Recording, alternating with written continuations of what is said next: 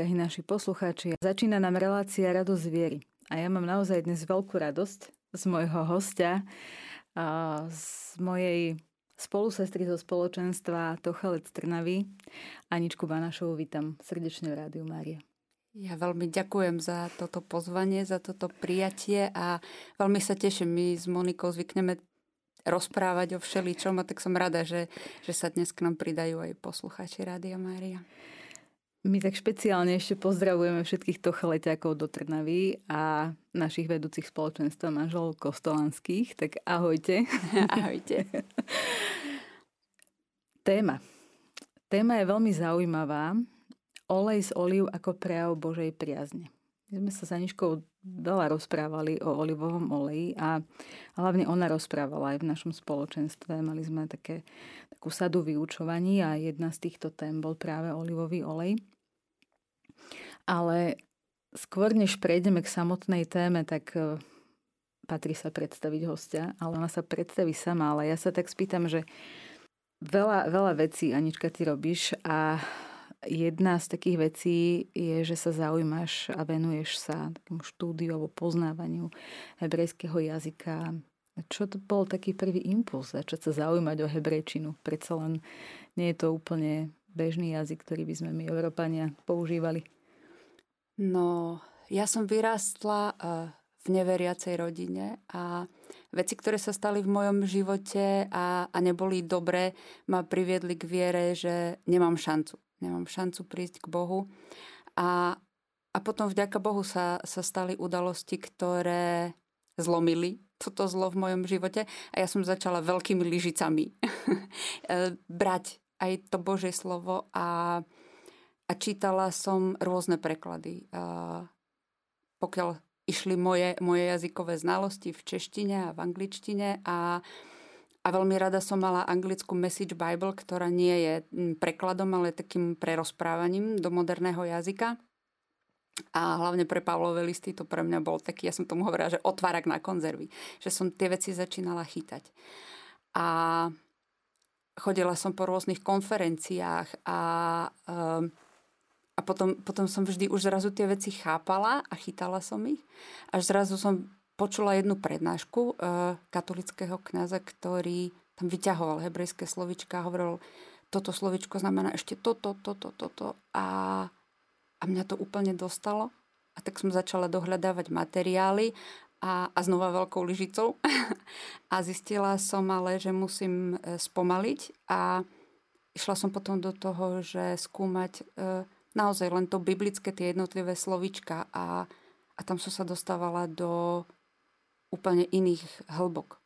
Prekvapivé pre mňa bolo napríklad to zadanie, ktoré nám Boh dal, že obrábať a strážiť. A že to slovičko obrábať neznamená zobrať motiku a ísť okopávať záhradu, ale okrem toho, že to znamená pracovať, to znamená aj konať kňazskú službu, že to hebrejské slovičko popisuje aj tú službu veľkňaza. To pre mňa bolo, že aha, taký iný vhľad do toho, čo nám Boh káže robiť a ako spravovať túto zem.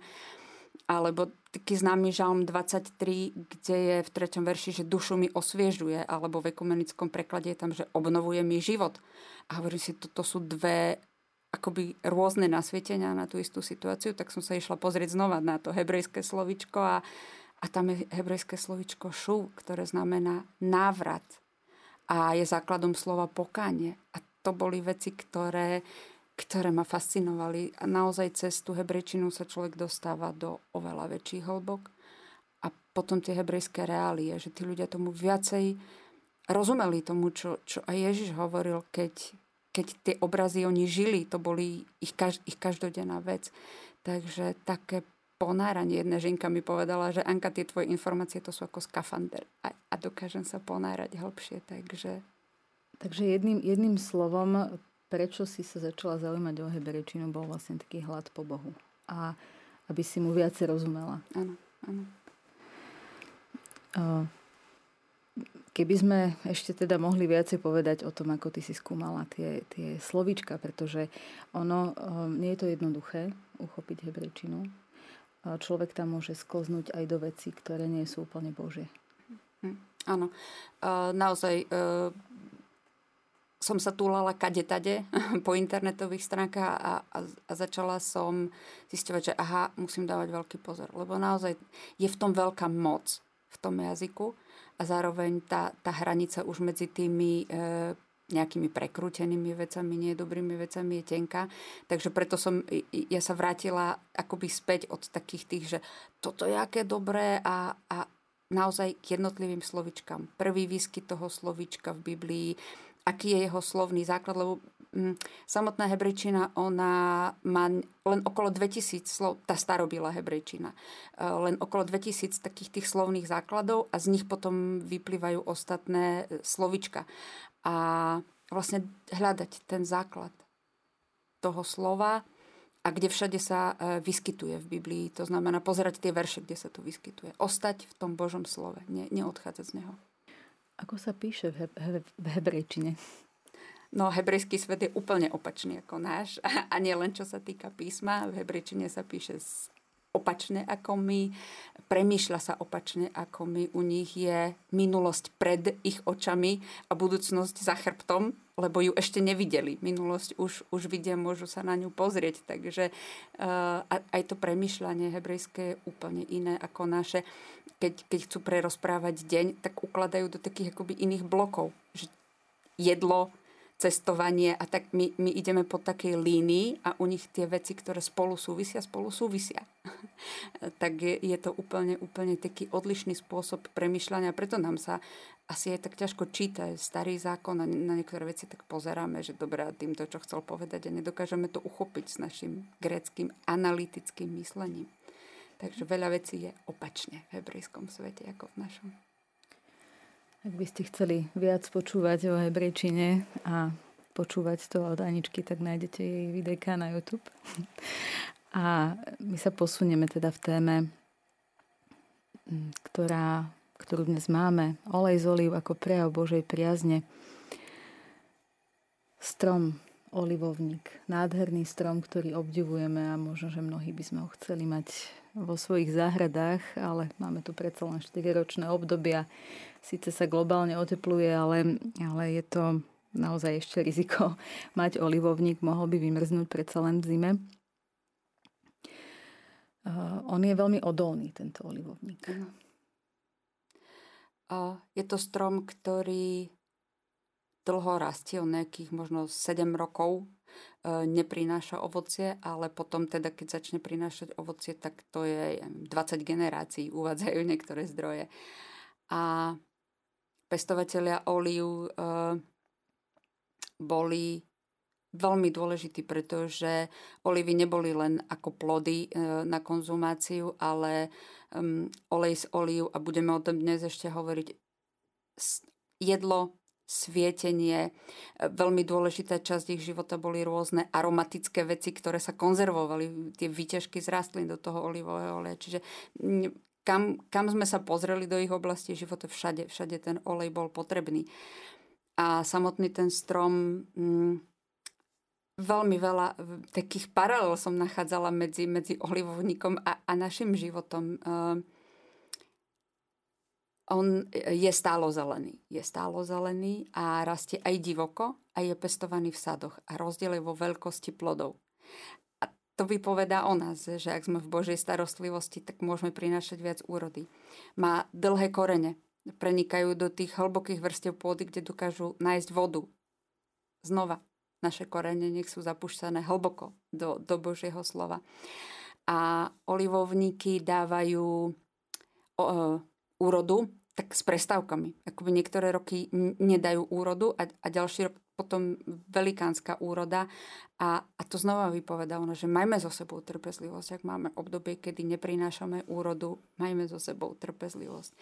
A potom obraz, ktorý nájdeme v Biblii, že keď je už oliva veľmi stará, ona môže byť dutá zvnútra, napriek tomu ešte prináša ovocie, ale ak už nerodí, tak ju niekedy zvyknú osekať úplne až na kmeň a ona vyraší nové lístky. A tak keď Izaiáš hovoril, že z pňa jeseho vypučí ratolesť a z jeho koreňov výhonok vykvitne, videli to na vlastné oči, videli, že je to možné, že takmer zo suchého pňa, z ktorého už nič nebolo, vyraší niečo nové. Takže veľa paralel medzi olivovníkom a našim životom. Vráťme sa, Anička, späť k hebrejčine a rozoberme si nadrobné slovo šemen. Aký význam mu dáva hebrejčina? Slovičko šemen znamená tuk v tekutej forme. A pre Hebrejov bol naozaj znakom Hospodinovho požehnania. A v Jeremiášovi 31.12 nájdeme slova prídu a zaplesajú na výšine Siona. Budú sa hrnúť k dobrote Hospodina, k obiliu, muštu a oleju. K mláďatám oviec a dobytka. Ich duša bude ako zavlažená záhrada, už sa nebudú trápiť. A z úst Boha zaznieva aj varovanie. Ak sa nepodriadia, príde cudzí národ a nenechá ti obilie, ani mušt, ani olej, ani mláďata tvojho dobytka, ani prírastky tvojho stáda.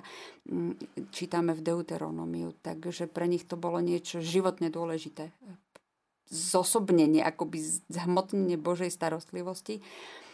A v prenesenom význame to znamenalo aj úrodnosť zeme. Keď Izak požehnával Jakoba, tak hovoril v Genesis 27:28. Nech ti dá Boh z nebeskej rosy a zo žírnosti zeme. V rohačkovom preklade je doslova tuk zeme. Tam všade je to slovo šemen.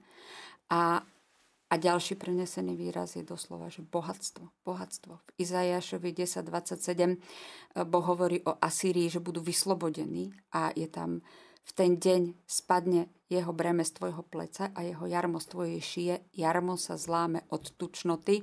V ekumenickom preklade sňaté jarmo ústupí blahobytu. Takže je to niečo, čo bolo pre nich podstatné, životne dôležité. Úrodná krajina. Úrodná krajina. To bol šemen. To bol olivový olej. Drahí poslucháči, počúvate reláciu Radosť z viery. Ešte raz vás od mikrofónu pozdravuje Monika Martinkovičová a mojim dnešným hostom je Anka Banášová a rozprávame sa o olive, o olivovníku. A vráťme sa k téme, Anka, čo znamená olivový strom v súčasnosti? Súčasný Izrael sa k týmto svojim olivovým koreňom priznáva a oliva je aj pre súčasný Izrael znakom takého zakorenenia v krajine, toho návratu do krajiny a v roku 1949 sa oliva, respektíve olivová ratolesť dostala aj do štátneho znaku Izraela. Ten štátny znak je, v strede je menora, taký ten typický židovský svietnik a z jednej a z druhej strany sú olivové ratolesti, tie lístky na nich rašia a podobá sa to tak trošku, vyzerá to ako klas obilný. Takže vlastne tieto dve olivové ratolesti sú okolo toho svietnika. V septembri 2007 bola oliva vybratá ako národný strom štátu Izrael. Aj izraelské ozbrojené sily majú vo svojom znaku Dávidovú hviezdu a v strede meč, okolo ktorého sa ovíja vetvička olivy. Takže tá oliva je niečo, k čomu sa oni vracajú, priznávajú.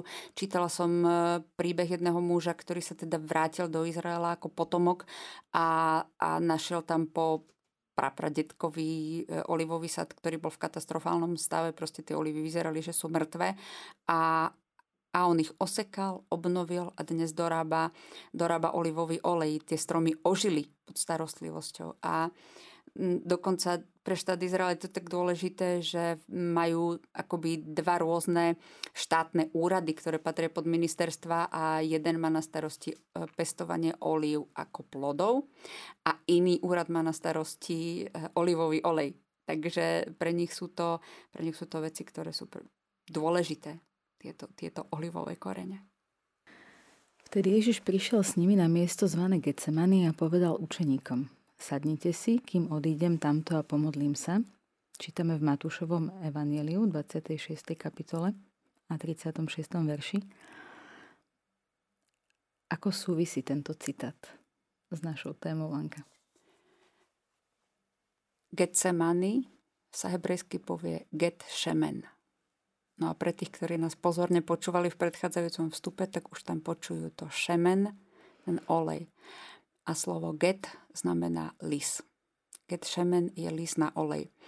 A aby ste si to vedeli predstaviť, tak olivy sa obrali zo stromu, potom sa rozdrvili takým mohutným kameňom a vkladali sa do takých akoby košov porezných, vyzeralo to ako taký veľký vankúš, naskladali sa na seba, položili sa na kameň a z vrchu sa tlačili druhým kameňom, tam bol taký ten veľký závit, ktorý sa zaťahoval, aby sa vytváral tlak a z tých olív postupne vytekal olej, ktorý sa zachytával, ten prvý bol určený na jedlo, na konzumáciu a potom už tie ďalšie, namačali sa tie koše ešte do vody a znova sa to lisovalo a tie už potom slúžili do lámp a na také priemyselné účely, na tie voňavky a tak. A dokonca niektoré druhy olív, keď z nich začne vytekať ten olej po tom kameni, tak to vyzerá, ako by stekala krv.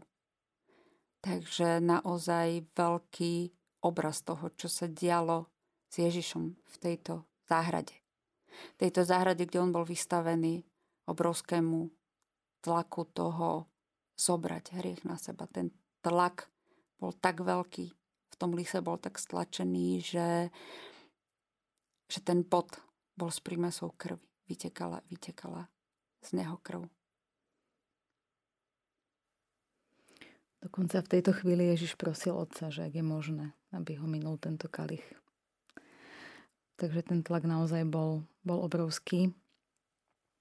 Prejdeme teda postupne k tomu, ako sa olivový olej využíval. Ty už si niečo naznačila, že samozrejme bolo to náročné získať ten olej. Oni nemali tú techniku, ktorú máme dnes my, keď si to tak predstavíme, že naozaj mali nejaké koše, mali kameň, mali svoju silu, tú fyzickú. A nebolo to jednoduché. Tak o to vzácnejšie to pre nich bolo. A naozaj v tom videli Božie požehnanie. Pretože keď si uvedomíme, na čo všetko sa ten olej používal a toto by sa stalo, že by nebolo, že jednoducho Boh by ich nepožehnal tou úrodou tých olív, tak jednoducho nemajú čím svietiť a veľa, veľa ďalších vecí. Takže na čo všetko sa ten olej využíval, tak si to poďme povedať. Naozaj tá prvá vec a taká typická pre tieto národy je pohostinnosť. Naozaj, keď Abraham uvidel tých pútnikov, keď sedel pred svojím stanom, tak utekal a zavolal ich. Nevedel, kto sú, čo sú a chcel ich pohostiť, postarať sa o nich. Takže pohostinnosť bola veľmi, veľmi typická. A v Lukášovi v 7. kapitole čítame ten známy príbeh, ako Ježiš išiel k farizejovi, ktorý ho pozval do toho domu a prišla istá hriešnica. Keď sa dozvedela, že stoluje v dome farizeja, priniesla alabastrovú nádobu s voňavým olejom. A to bol pravdepodobne práve tento olivový olej s prímesou tých vzácnych aromatických nejakých bylín. S plačom pristúpila odzadu k jeho nohám, čítame ďalej v Evanjeliu. Začala mu ich máčať slzami a utierať svojimi vlasmi. Poskávala mu nohy a natierala ich voňavým olejom. A Ježiš hovorí, vidíš túto ženu? Vošiel som do tvojho domu a nedal si mi vodu na nohy, no táto žena mi slzami zmáčala nohy a svojimi vlasmi ich poutierala. Nepoboskal si ma, ona však odvtedy, ako som vošiel, neprestala mi boskávať nohy. Hlavu si mi olejom nepotrel, zatiaľ čo ona mi natierala nohy voňavým olejom.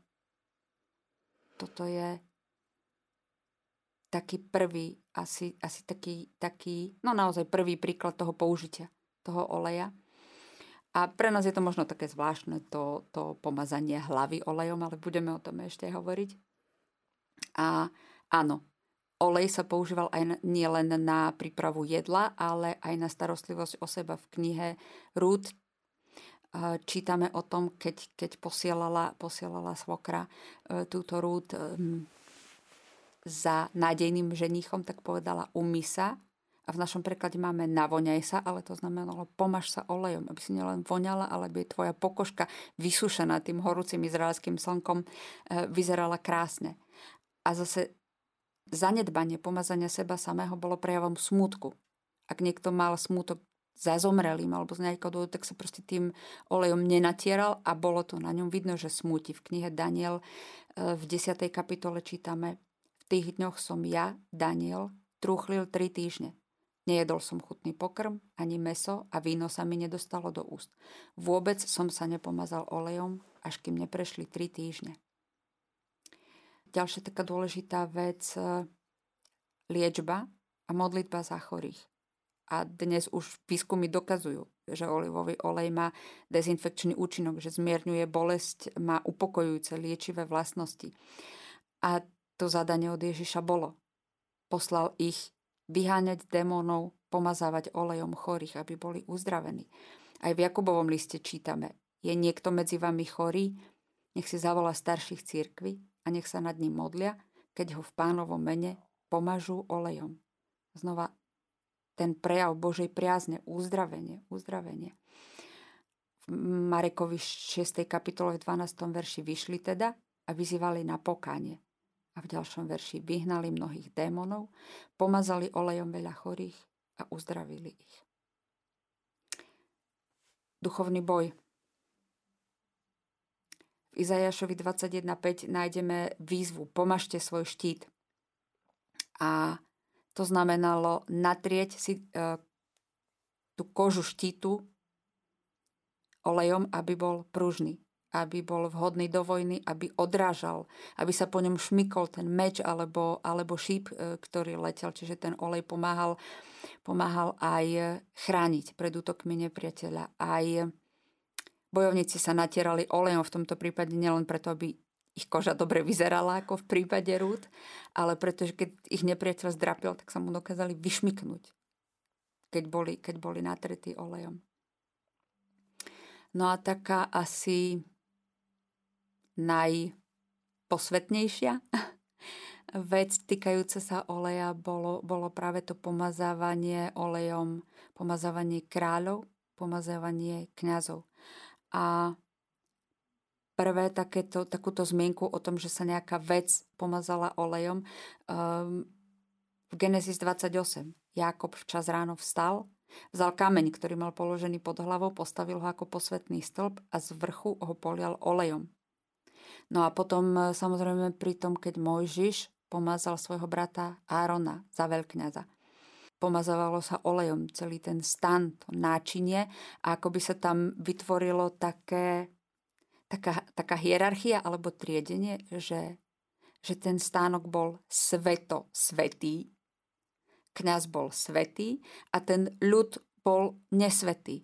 Musel prichádzať a skrze kňaza mohol prinášať tie obety a ten olej, ktorý sa vyrobil na pomazanie veľkňaza, bolo zakázané ho používať na akékoľvek iné účely. Ten, kto si z neho zobral a použil ho, tak naozaj tam bol trest smrti. Proste to bol špeciálny olej, ktorý sa nesmel používať na iné účely. A Samuel pomazal kráľa Dávida olejom, keď ho prišiel vyhľadať. A aj v Žalme 89.21 čítame: našiel som svojho služobníka Dávida, pomazal som ho svojim svätým olejom. No a z tohoto pomazania kráľovského a veľkňazského vyplýva obeta. Olej bol súčasťou prinášaných obiet. Levitikus 2.5. Keď bude tvoj obetný dar na pokrmovú obetu z toho, čo bolo upečené na platni, nech je z jemnej múky zamiesanej s olejom, bez kvasu. Polámeš to na kúsky a poleješ olejom. Čiže do cesta sa pridal olej a ešte keď to bolo upečené, tak sa to polievalo olejom. Ale k obete za hriech, toto bolo o pokrmovej obete, k obete za hriech sa nesmel pridávať olej. Ak však pre chudobu nemá ani na 2 hrdličky, čítame v písme, alebo na 2 holúbky, nech za to, čo spáchal, prinesie 10 efy jemnej múky ako svoj obetný dar, nepoleje ju olejom, ani nepridá k nej kadidlo, lebo je to obeta za hriech. No a potom už to, čo sme spomínali, svietenie. Svietenie v chráme, aj obyčajné lampy. Exodus 27.20. Ty prikáž Izraelitom, aby ti priniesli čistý vylisovaný olivový olej na svietenie, aby sa vo svietniku ustavične udržiavalo svetlo. A s týmto svietnikom súvisia jeden z hebrejských sviatkov, kde oslavujú to, keď tak ich chceli donútiť neslúžiť obety, že zanečisťovali ich chrám, proste vykonali tam pohanské obety, a keď sa podarilo Makabejcom partizánským spôsobom zvíťaziť a vyčistiť ten chrám, tak chceli zapáliť svetlo a ten svietnik, tam sú proste kalíšky, do ktorých sa nalieva olej, a zistili, že nemajú dostatok zásoby oleja a tam znova nemohol ísť obyčajný olej. Ten olej vyrábali kňazi špeciálnym spôsobom a tie nádobky zapečatili. A tých nepriateľe urobili to, že proste im tie pečate polámali. Čiže oni tam ten olej aj mali, ale nemohli ho použiť, pretože boli zlomené pečate. A pre nich to bolo také, že si mohli povedať, a veď ten olej je dobrý, áno, tak je zlomená pečať, ale nie, proste držali sa toho prikázania, ale vedeli, že máme túto jednu jedinú nádobku s dobrou pečaťou a vydrží nám to na jeden deň. A výroba toho oleja do svietnika trvala týždeň.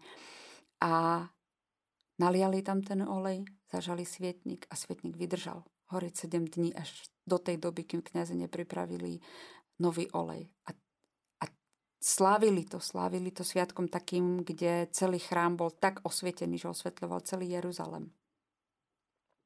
A znova poďme do Žalmu 23, o ktorom sme už hovorili. Starostlivosť. Pomazával sa olejom teda nie len veľkňaz alebo kráľ, ale veľmi často používali pastieri tento olej. Nám sa to zdá také, že to vylievanie oleja na hlavu je nám také nepríjemné, divné, ale napríklad tí pastieri vedeli, aké je to dobre, pretože hmyz otravoval ovečky a dokonca jeden druh much fungoval tak, že on tým ovciam kládol vajíčka do nozdier a z tých vajíčok sa vyliahli tie červíky, ktoré tam lozili a to privádzalo tie ovce k šialenstvu. Búchali si hlavu o kameň a rozbíjali si hlavu. A keď im on olejom polial hlavu a ten olej po nich stiekol, tak proste tá mucha sa tam neudržala, nevedela si sadnúť a naklásť tie vajíčka. A aj taký boj medzi sebou, tie barany, keď sa zrážali hlavami, častokrát si ublížili, ale keď im natrala rohy tým olejom, tak sa proste šmykli jeden po druhom. A ošetrovanie rán. A toto znova tak veľmi je taký obraz aj pre nás, že ak si natrieme hlavu olejom toho Božieho slova, tak tie otravné myšlienky, tie otravné muchy lietajúce okolo našej hlavy nás nebudú otravovať, nedokážu proste naklasť tie vajíčka zloby do našej hlavy.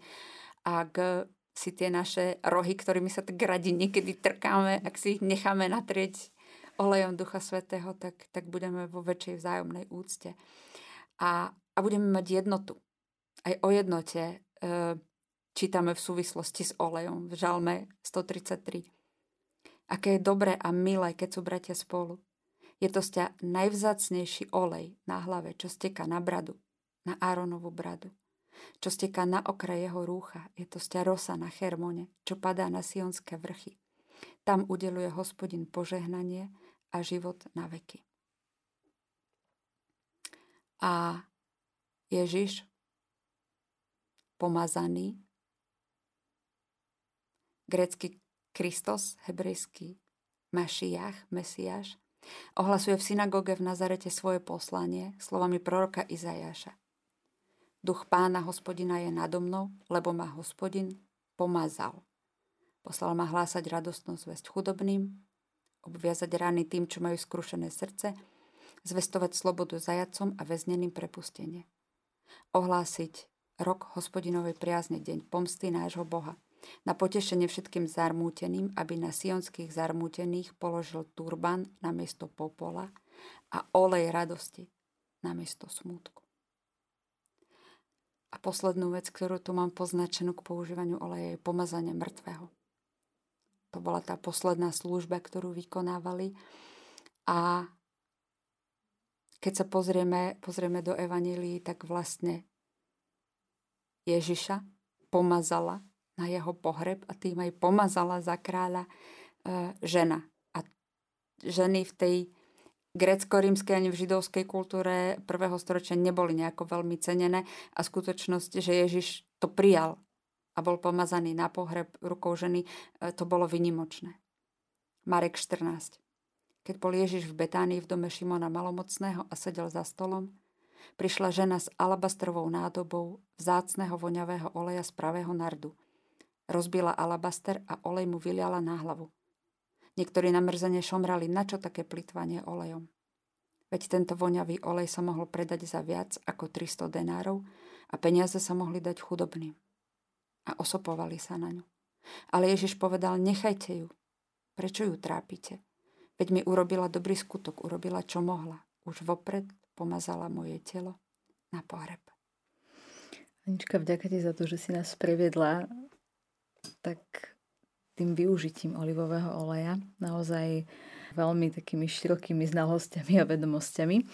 Drahí poslucháči, rozprávame sa s Ankou Banášovou o olivovníku, olivách a olivovom oleji ako prejave Božej priazne. A my sme sa rozprávali o tom, ako vlastne sa využíval a možno aj využíva aj do súčasnosti olivový olej. Keby sme tak sa mali ešte vrátiť viac v čase do obdobia pred potopou sveta, obdobia alebo vlastne už po potope, kedy vlastne Noach otvára okno na korábe a vypúšťa holubicu a ona sa po niekoľkých dňoch vráti a má ratolesť. A ako inak olivovú ratolesť. Toto je prvý výskyt slova oliva, alebo teda spomienky, výskyt v Biblii tejto olivy. A na tomto príbehu si môžeme všimnúť niekoľko vecí. Boh povedal Noachovi, kedy bude potopa, aby postavil archu, ale nepovedal mu, kedy a ako bude koniec. Noach musel ísť vo viere. A vypúšťal najprv havrana, ktorý je čierny, je takým znakom tohoto sveta, takého poškvrneného. A holubica ako znak takej čistoty, milostivej duše, ktorá sa vracia ku Kristovi a nachádza odpočinok. To nájdenie odpočinku v Bohu je veľmi dôležité a napríklad v Žalme 116 v 7. verši nachádzame takú až výzvu, že upokoj sa, moja duša, lebo Hospodin ti dobre urobil. Alebo v rohačkovom preklade nájdeme ten istý verš, navraca duša moja na svoj odpočinok, lebo Hospodin ti učinil dobrodenie. A tak rôzne preklady sú pre nás ako také reflektory z rôznych strán na tú istú vec a keď si na to slovo odpočinok posvietime tou lampou plnou šemen, plnou oleja, tak nájdeme, že to slovo odpočinok v tomto verši je v hebrejčine Manoach. Noach znamená odpočinok, doslova odpočinok. A keď čítame rodokmeň Noachov, tak on bol písaný takým akoby vzorom. Ten a ten mal toľko a toľko rokov, narodil sa mu syn, celkovo žil toľko a toľko rokov a znova táto, akoby tento vzor a prerušený je pri Noachovi. Keď mal Lemech 182 rokov, narodil sa mu syn, ktorému dal meno Noach a povedal, prerušené je to vymenovávanie rokov a mien. Tento nás poteší pri našej práci a námahe našich rúk s pôdou, ktorú Hospodin preklial. A keď sa pri tom zastavíme, vezmeme do ruky kalkulačku, spočítame tie roky a údaje o rokoch a úmrtiach, tak zistíme, že Noach bol prvý, ktorý sa nemohol stretnúť s pradedkom Adamom. Adam zomrel a narodil sa Noach. A predpokladali, že to prekliatie, ktoré prišlo s Adamovým previnením, Noach ich vovedie do odpočinku. A tak, keď sme zažali tú olejovú lampu a začali hovoriť o tejto histórii aj pred potopou, tak tá holubica, ktorá hľadala u Noacha odpočinok, holubica sa hebrejsky povie Jona.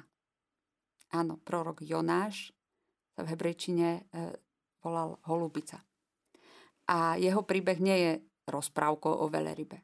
Je príbehom o smrti a zmrtvých vstane, je príbehom o pokáni. Sám Ježiš hovorí o znamení proroka Jonáša, o znamení holubice. A myslím, že asi je to jediný prorok, ktorého pomene Ježiš spomína. Tak ako bol Jonáš v útrobách veľkej ryby 3 dni a 3 noci, tak bude aj syn človeka v lone zeme 3 dni a 3 noci. A tá olivová vetvička v zobáku holubice je znamením nádeje. A prečo olivová a nie z iného stromu? V biblických komentároch nájdeme rôzne vysvetlenia, ale jedno z nich je, že ostatné stromy boli tou vodou potopy vyvrátené od koreňov, ale práve tým, že oliva má takéto mocné korene, tak vydržala stáť aj pod tou vodou a dokonca Neviem, či je to pravda, že oliva dokáže vyrašiť nové výhonky aj pod vodou. Čiže olivovník bol prvý, ktorý sa zazelenal novou nádejou po opadnutí vody. A ešte jedna taká maličkosť k príbehu Noacha. Častokrát sme konfrontovaní, že a biblickí autori len odpisovali, že o potope sa píše aj v iných a starších knihách, grécky epos o Gilgamešovi napríklad. No práve tá olivová ratolesť je tým rozdielom medzi Bibliou a inými starovekými príbehmi. V tých iných príbehoch tam chýba tá nádej, chýba tam tá dobrá zvesť, to evanjelium. Poďme k listu Rimanom, 11. kapitole, 1. verš k divej olive. Ako môžeme toto chápať, toto Božie slovo, ako to presahuje do súčasnosti? Pavol bol Židom skrz naskrz, ale Boh ho poslal k pohanom, k outsiderom, nežidom. A celá tá 11. kapitola hovorí o nás. Vyslovene tam Pavol hovorí, že áno, ja sa snažím robiť veci pre Židov, aby pochopili, že sa pomýlili, keď zavrhli Ježiša. Ale ja som poslaný k vám, nežidom, aby ste pochopili, aký dar ste dostali a odkiaľ máte čerpať. A ja si dovolím použiť ten môj otvárak na konzervy, tú Message Bible, a pripravila som si niektoré verše. A Pavol sa tam pýta, sú tým, že zavrhli Krista, Židia odpísaní, odstrihnutý od Božieho požehnania? A Pavol hneď hovorí, vôbec nie, vôbec nie. Ale je iróniou, že keď vyšli von z Božieho domu, nechali otvorené dvere a mohli vojsť dnu cudzinci. To sme my. A potom nám to vysvetľuje od 17. verša v Rimanom 11. Pavol píše, niektoré konáre stromu boli orezané a vy, divoké olivové výhonky, ste boli zaštepené.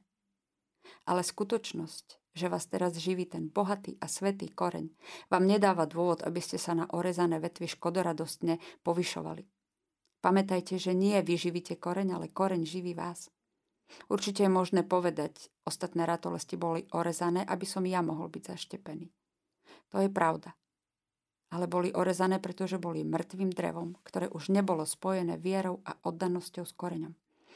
Jediným dôvodom, prečo ste vy na strome, je to, že sa váš štep ujal, keď ste uverili, a že ste spojení s týmto koreňom, ktorý vieru vyživuje. Takže nebuďte domýšľaví, nevychvaľujte sa tou svojou vetvičkou. Pokorne si uvedomujte, kto je ten koreň, ktorý vás udržiava sviežimi a zelenými. Ak Boh dvakrát nerozmýšľal, keď zobral nožnice na prirodzené konáre, prečo by váhal nad tebou? Ani na chvíľku by sa nad tým nezamyslel. Dbajte na to, aby ste zostali ostražití voči jemnej láskavosti a nemilosrdnej prísnosti, ktoré v Bohu existujú vedľa seba. Nemilosrdné voči odumretému drevu, jemné voči štepenému výhonku. Na túto nežnosť sa však nespoliehajte v okamihu, keď sa stanete mŕtvým drevom. Ste odtiaľ preč. A necíte sa nadradení nad tie orezané ratolesti dole na zemi. Ak nezostanú mŕtvým drevom, ľahko sa môže stať, že budú znova zaštepené. Boh to môže urobiť. Môže vykonať zázračné štepy. Ak vás vetvy odrezané zo stromu vo voľnej prírode dokázala zaštepiť do ovocného sadu, určite mu nebude robiť problém zaštepiť vetvy späť do stromu, z ktorého vyrástli. Buďte radi, že ste na strome a dúfajte v to najlepšie pre ostatných. Toto bolo z Message Bible, z prerozprávaného prekladu. S týmto pohľadom si zoberte akýkoľvek slovenský, český alebo kde vás jazykové znalosti pustia a prečítajte si list Rimanom.